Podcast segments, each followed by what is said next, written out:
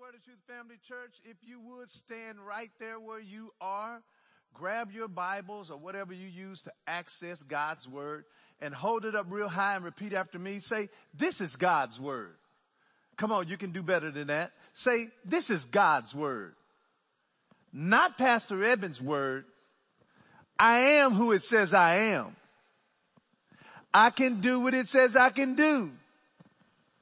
I can be who it says I can be and I will have what it says I can have. Today, I will hear the word of God.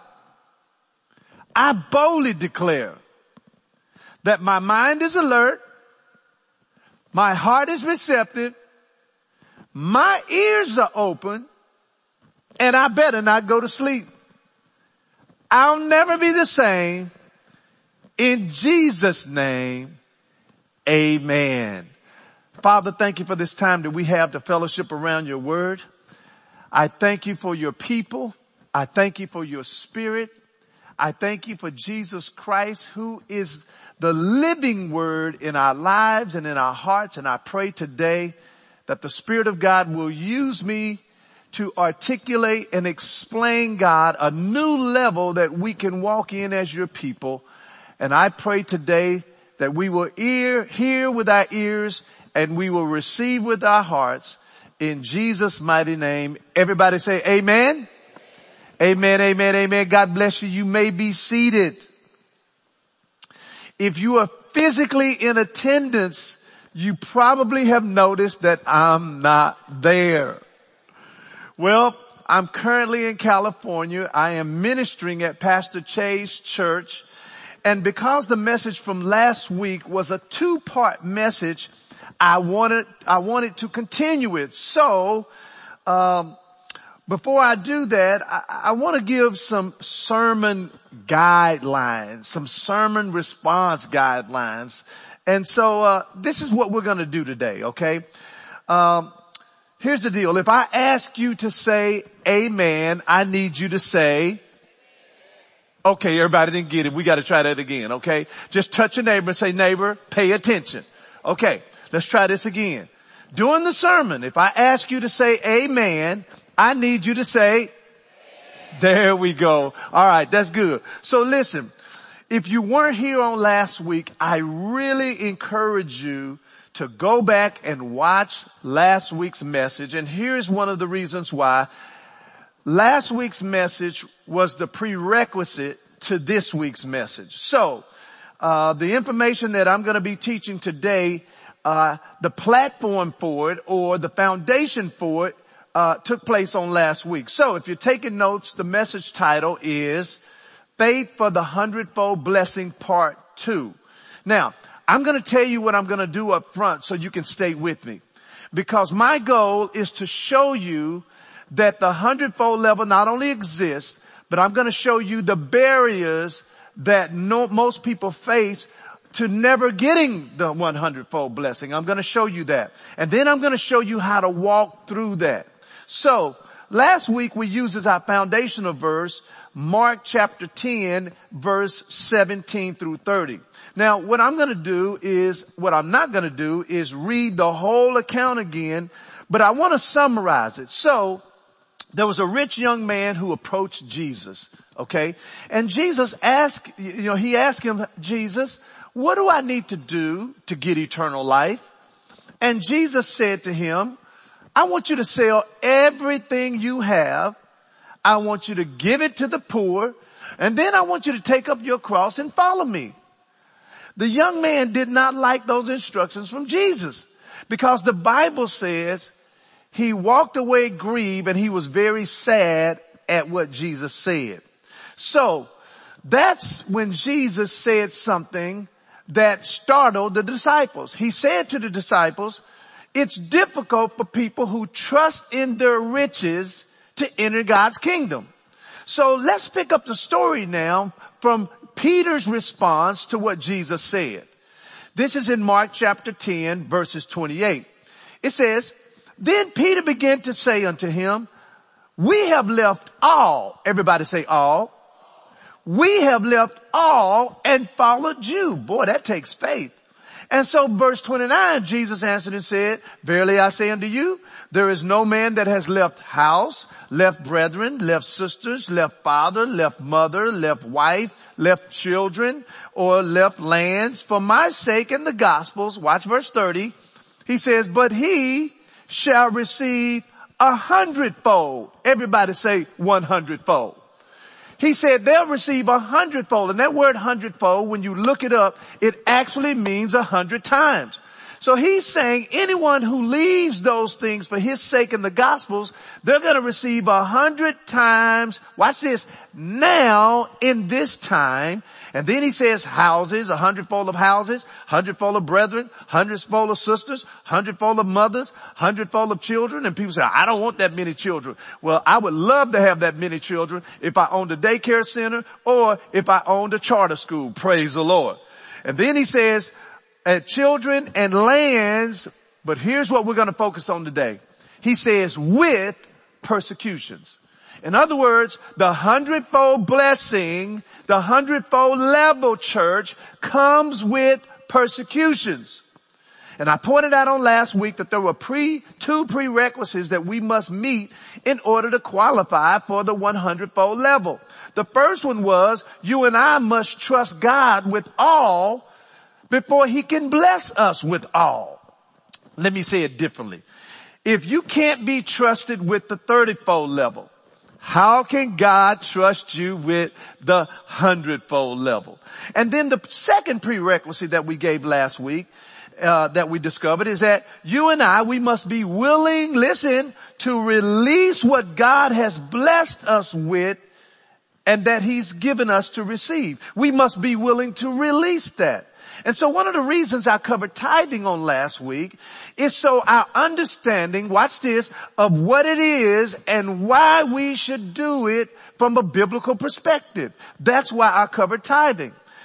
Listen, once your view of tithing is correct, which is, it's not mine, it's the Lord's, watch this, then your understanding and your actions can go to a new level. Leviticus chapter 27 verse uh, 29 and 30, it says, and all the tithe of the land, not some, but all the tithe of the land, whether the tithe comes from the seed of the land or if it comes from the fruit of the tree. It says it is the Lord's and then he goes on to say it's holy. So when you and I try to keep God's tithe, not only does it belong to him, which makes us a thief now, but watch this. It says it's holy. So now I'm holding on to something that's holy. Now, the second prerequisite that we covered last week is where giving comes in. And so last week I made a statement. I said, if you're tithing, and I started talking about tithing, I said, I'm not talking to you.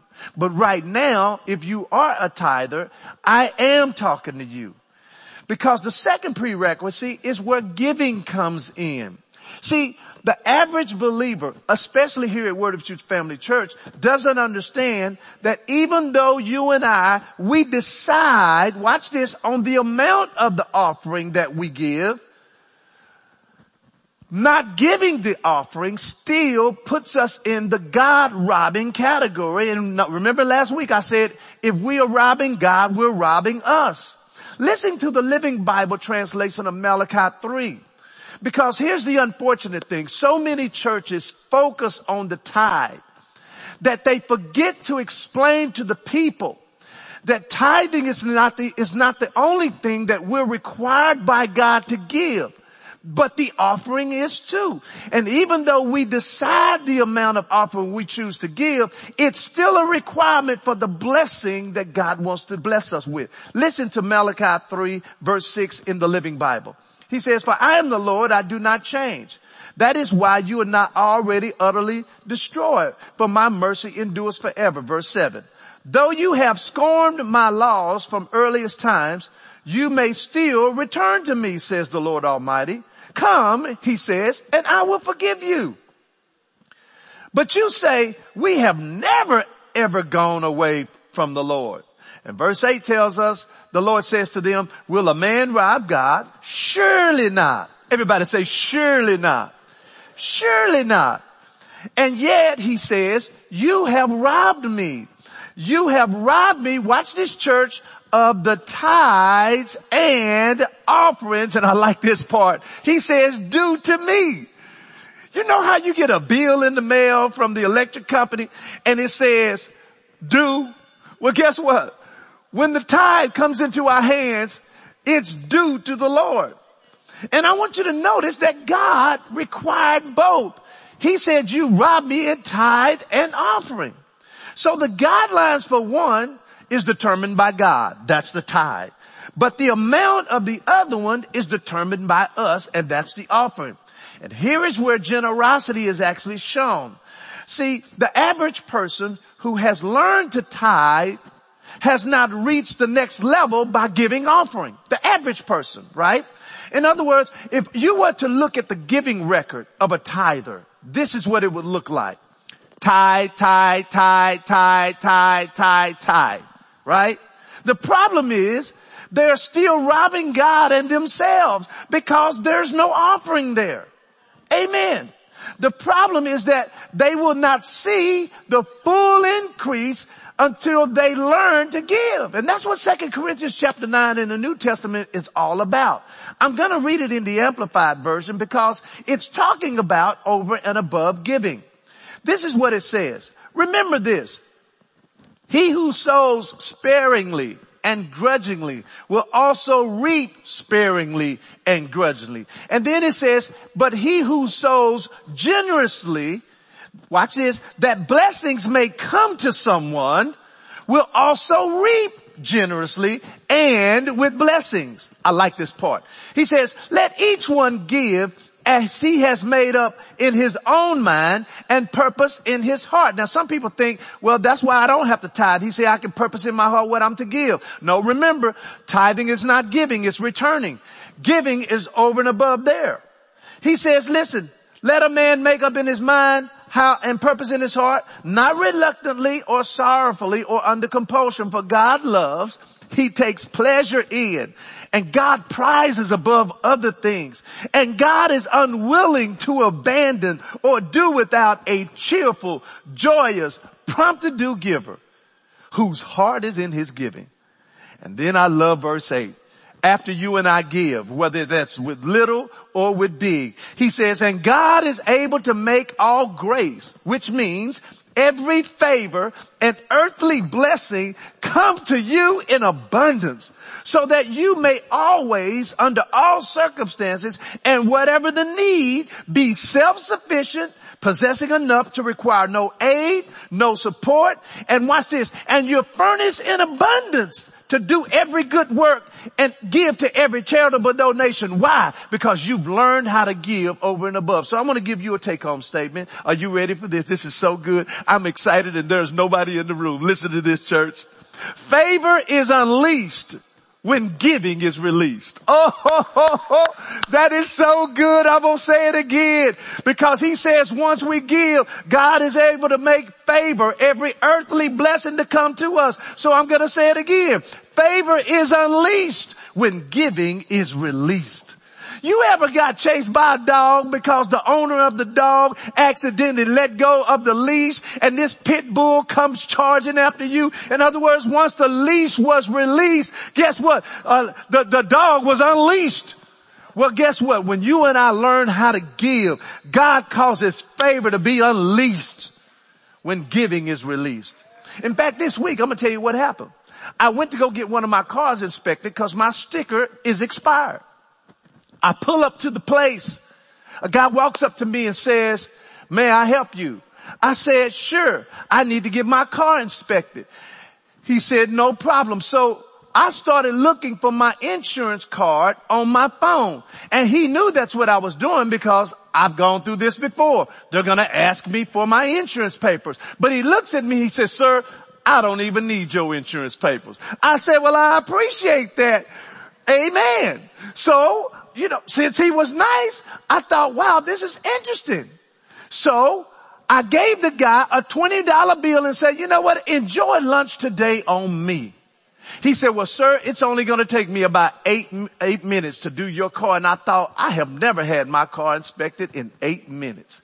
Well, I go in the office and sit down and I promise you I wasn't sitting down for three minutes. The guy comes back in and he says, Mr. Connor, your car has been inspected. Here's your paperwork. And so I went up to the counter to pay and he says, this is on me. Everybody say favor. Absolutely. God will cause all favor to be unleashed when your giving is released. And you may be saying, well, Pastor Evan, what does giving offering or giving for that matter have anything to do with the hundredfold? Well, remember what Peter said to Jesus he says, I've left all. We've left all to follow you. Remember Jesus' response? And he told him about the hundredfold promise. Well, let me say this. Because in fact, I'm about to say something that's simple yet it's profound. You won't be willing to leave all without first being willing, willing to leave some. I'm to say that again. You won't be willing to leave all. They said, oh Jesus, we'll, we left all to follow you. Well, let me say this. You won't be willing to leave all without first being willing to leave some. Because let me tell you this church, tithing is the beginning, not the end. It's the start, not the finish. Amen. And so those of you who are, who are tithers and, but you're not consistent offering givers, start with something so that you could, watch this say that you fully obeyed God. And once you and I have fully obeyed God and we fully obeyed his instructions, then guess what? Then we can claim the promises of him opening the windows of heaven and we can claim the promises of him pouring out blessings and we can claim the promises, watch this, this was good, of him rebuking the devourer for our sake.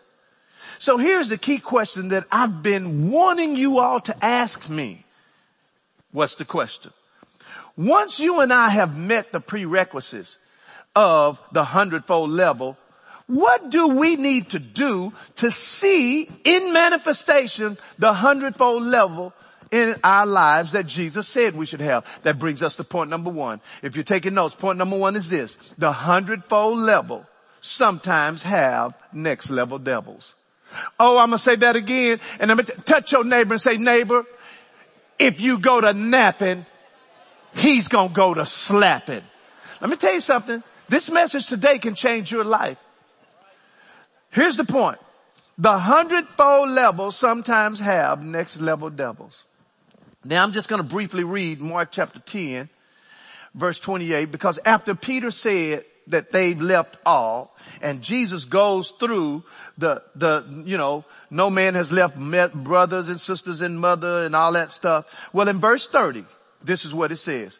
But he shall receive a hundredfold or a hundred times now in this life, all those other things. But then he says two key words that most people don't qualify for persecution for. He says with,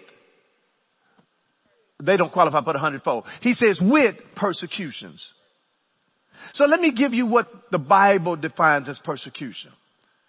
He says, in the Bible, it says that word trouble, uh, persecution means trouble, it means harassment, and it means hostility. Who in their right mind will want to experience trouble, harassment, or hostility?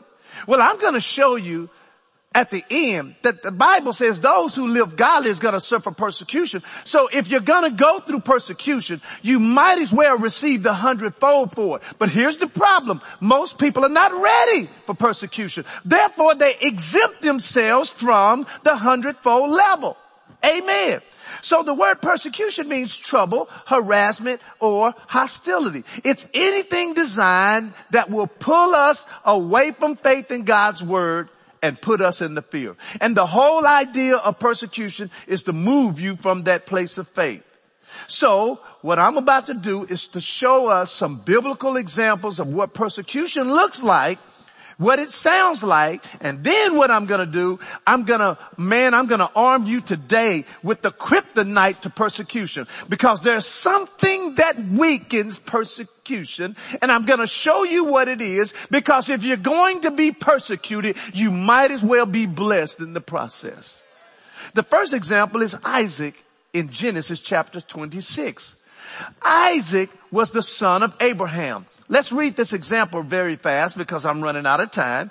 It says in, in Genesis chapter 26 verse 1, it says, and there was a famine in the land. Besides the first famine that was in the days of Abraham. Everybody say there was a famine in the land. Okay, so we already know the condition now that Isaac gets in. It says that there was a famine in the land, and then it says, and Isaac went to this king named Abimelech, and so the Lord appeared to him in verse 2 and says, hey, don't go down to Egypt. I want you to stay in the land that I tell you. And he says, I want you to sojourn in this land and I'm going to be with you and I'm going to bless you and I'm going to bless your seed and I'm going to give them all these countries and I'm going to perform the word that I gave to Abraham. And then verse four, he says, I'm going to make your seed to multiply as the stars of the heaven. And then watch this now. He says, the reason I'm going to do all of that is because Abraham, your daddy, obeyed my voice. He kept my charge. He kept my commandments. He kept my statutes and he kept my laws. So don't tell me your obedience today does not affect the next generation. Let me tell you something. You may be obeying God and you may not be seeing the full benefits of it. But what I want to say to you is you don't know what your obedience now is going to do to your next generations later.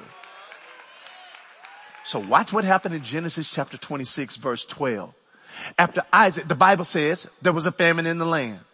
Well, let's see how Isaac responded to that. It says, then Isaac sowed in that land. He sowed during a famine. Why would he do that? He gave when times are hard. Why would he do that? He gave when the, when the economy was bad. Why would he do that? He sowed in that land and watch what happened, church.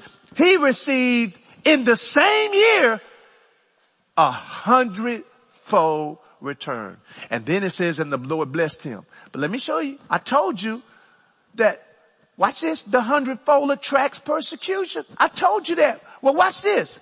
Look at verse 14. Well, verse 13. He, uh, waxed great. He went forward, or uh, made progress. He grew until he became very great. He had possession of flocks and possession of herds. He had a great store of servants. This man had people serving him. But then watch what it says and the Philistines envied him. That's right. If you and I are gonna walk in the hundredfold level, you gotta get used to people envying you. You gotta get used to people talking about you. You gotta get used to people, uh, smiling in your face all the time. They want to take your place. Hey, that's right. Backstep. You gotta get used to that. As a matter of fact, in Genesis chapter 26 verse 16, they wanted Isaac to get out of that land. The king of Abimelech came to him and said, Isaac, I'm in verse 16. Go from us. In other words, get out of here because you have become mightier than us. Let me give you another quick example. First Corinthians chapter 16 verse 7. What am I doing? I'm trying to get you to see that although persecution is here, I mean the hundredfold level exists, persecution comes with it. Paul said, for I will not see you now by this way. He was talking to the Corinthians church. He says, but I trust to tarry a while with you if the Lord will permit. He says, but I'm going to tarry at Ephesus until Pentecost. He's going to tell us why in verse nine. He says, for a great door, a great opportunity and an effectual is opened unto me.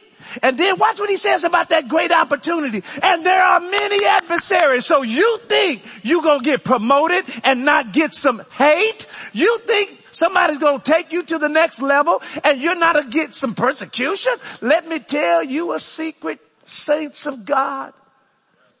Persecution comes with next levels. So let me give you a take home statement very quickly. Some things that are great comes with those who hate. Oh, I'm preaching today. Let me tell you something. I'm Pastor Evidence preaching it. Ain't nobody in the room. Yeah, it is. Y'all are all out there. Good to see y'all.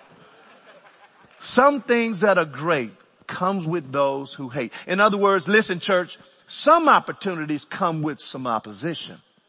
In Acts chapter 13 verse 49, 49, here's another example very quickly. And the Lord, and the word of the Lord was published throughout all the region. In other words, the word got out there and if you keep reading that whole thing, people got saved, the Gentiles got saved, and then watch what happened in verse 50.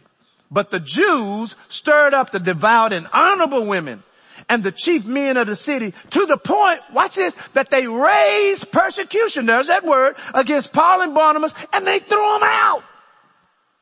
Listen to the Living Bible. It says, so God's message was spread about through the region. Then the Jewish leaders stirred up both the godly women and the civic leaders of the city and they incited a mob against Paul and Barnabas.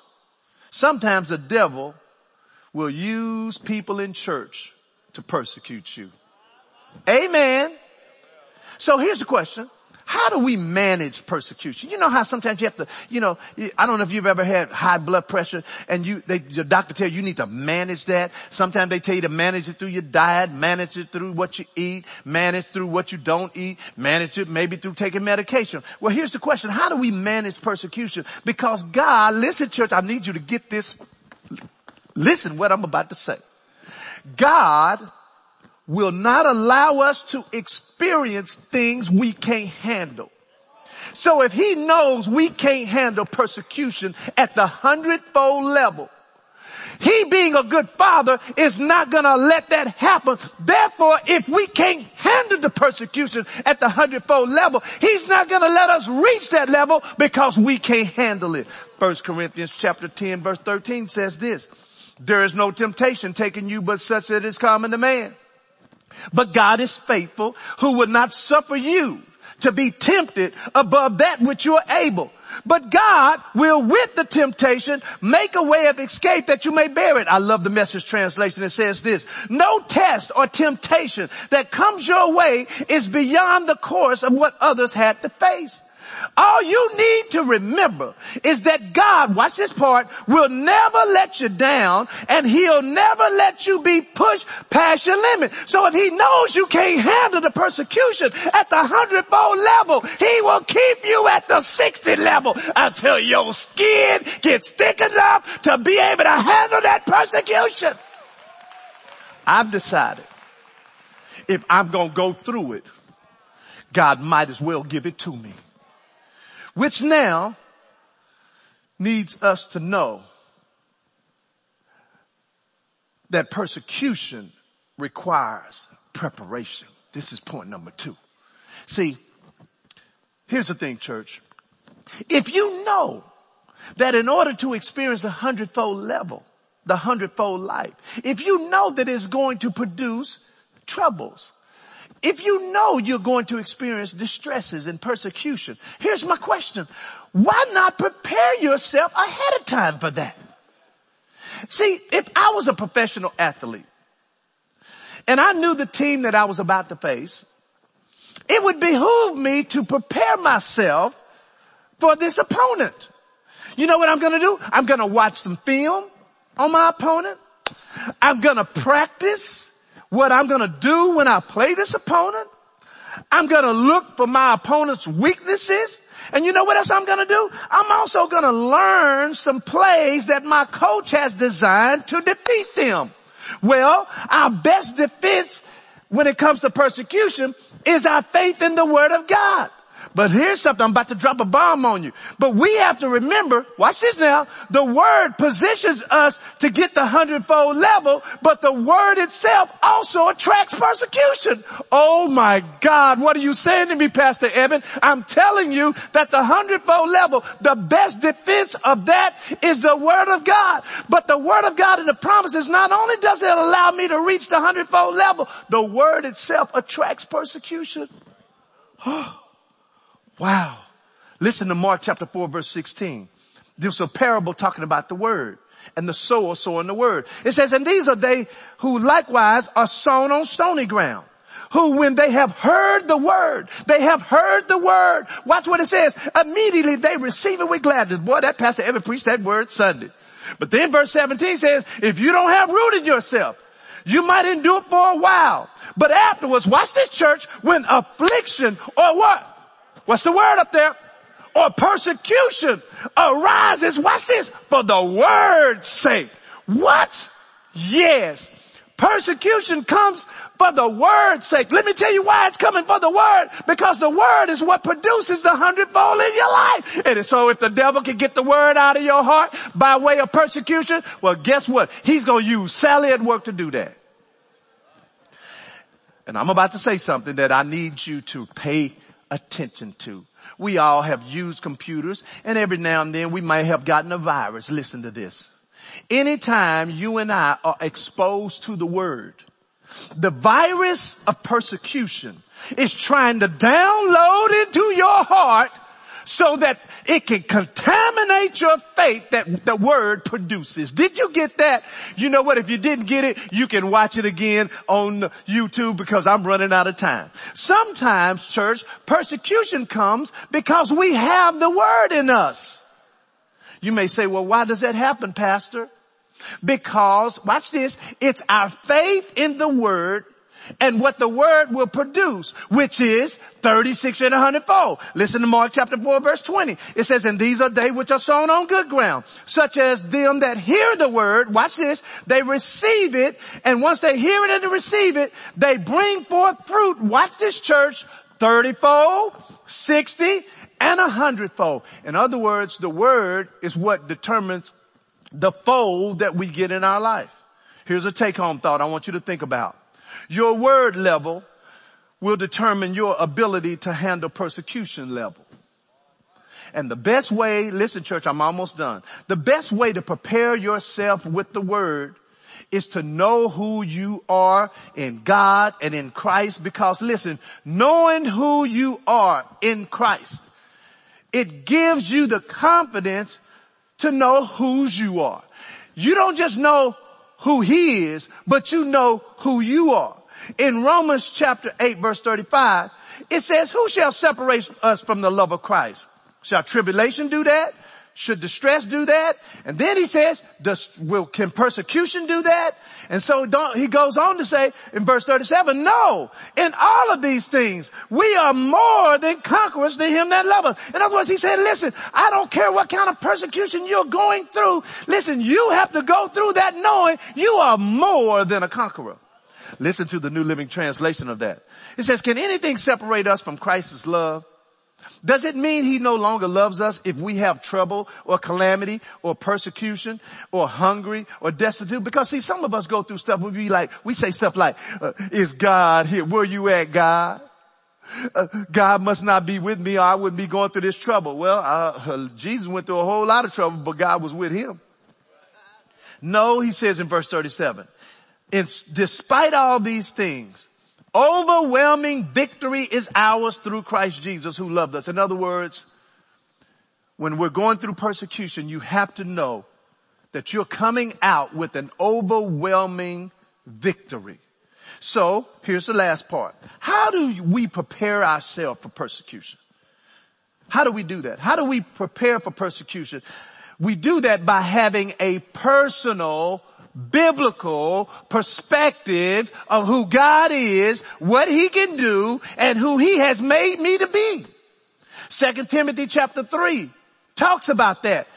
Now we read some of this, but I'm going to read it again. He said, but you have known my doctrine. This was Paul talking. He says, you've known my manner of life. You've known my purpose. You've known my faith. You know my long suffering. You know my charity. You know my patience. Watch this. Verse 11, he says, persecutions and afflictions.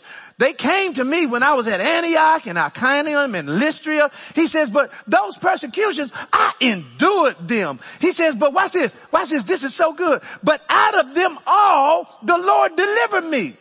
And then verse 12, he drops the bomb and he says, and I do want to remind you saints of God, that all that live godly in Christ Jesus are gonna suffer persecution. So let me tell you something.